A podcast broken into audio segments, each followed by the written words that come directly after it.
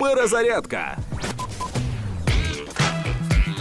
Є така фраза і сам не гам, і другому не дам. Це те, що характеризує росіян. Нещодавно е, Кадиров заявив, чи вчора, чи позавчора, я не пам'ятаю де. Сказав, що типу, ми можемо нажати на кнопку донить, салам алейкум. Пусть нас всіх не станет, ми попадем в рай и в ад. Россия велика ядерная держава, никому не може проіграти любой борьбі. Коротше, прикол в тому, що росіяни дійсно так вважають. Більшість росіян так вважають. Вони вважають, що якщо вони вже програють, то краще вже розірвати весь світ і самим загинути, аніж програти війну. І прикол в тому, що так влада навчила думати найтупіший народ на планеті. Сама ж влада вмирати не збирається. Саме тому померти за батьківщину треба комусь ще.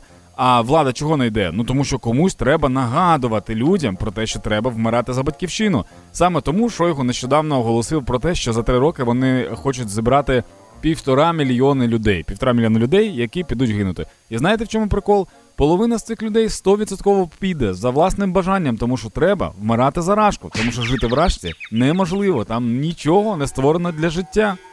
Ми, українці, зовсім інші. Ми, українці, продовжуємо допомагати нашій армії та підтримувати одне одного. Слава Україні!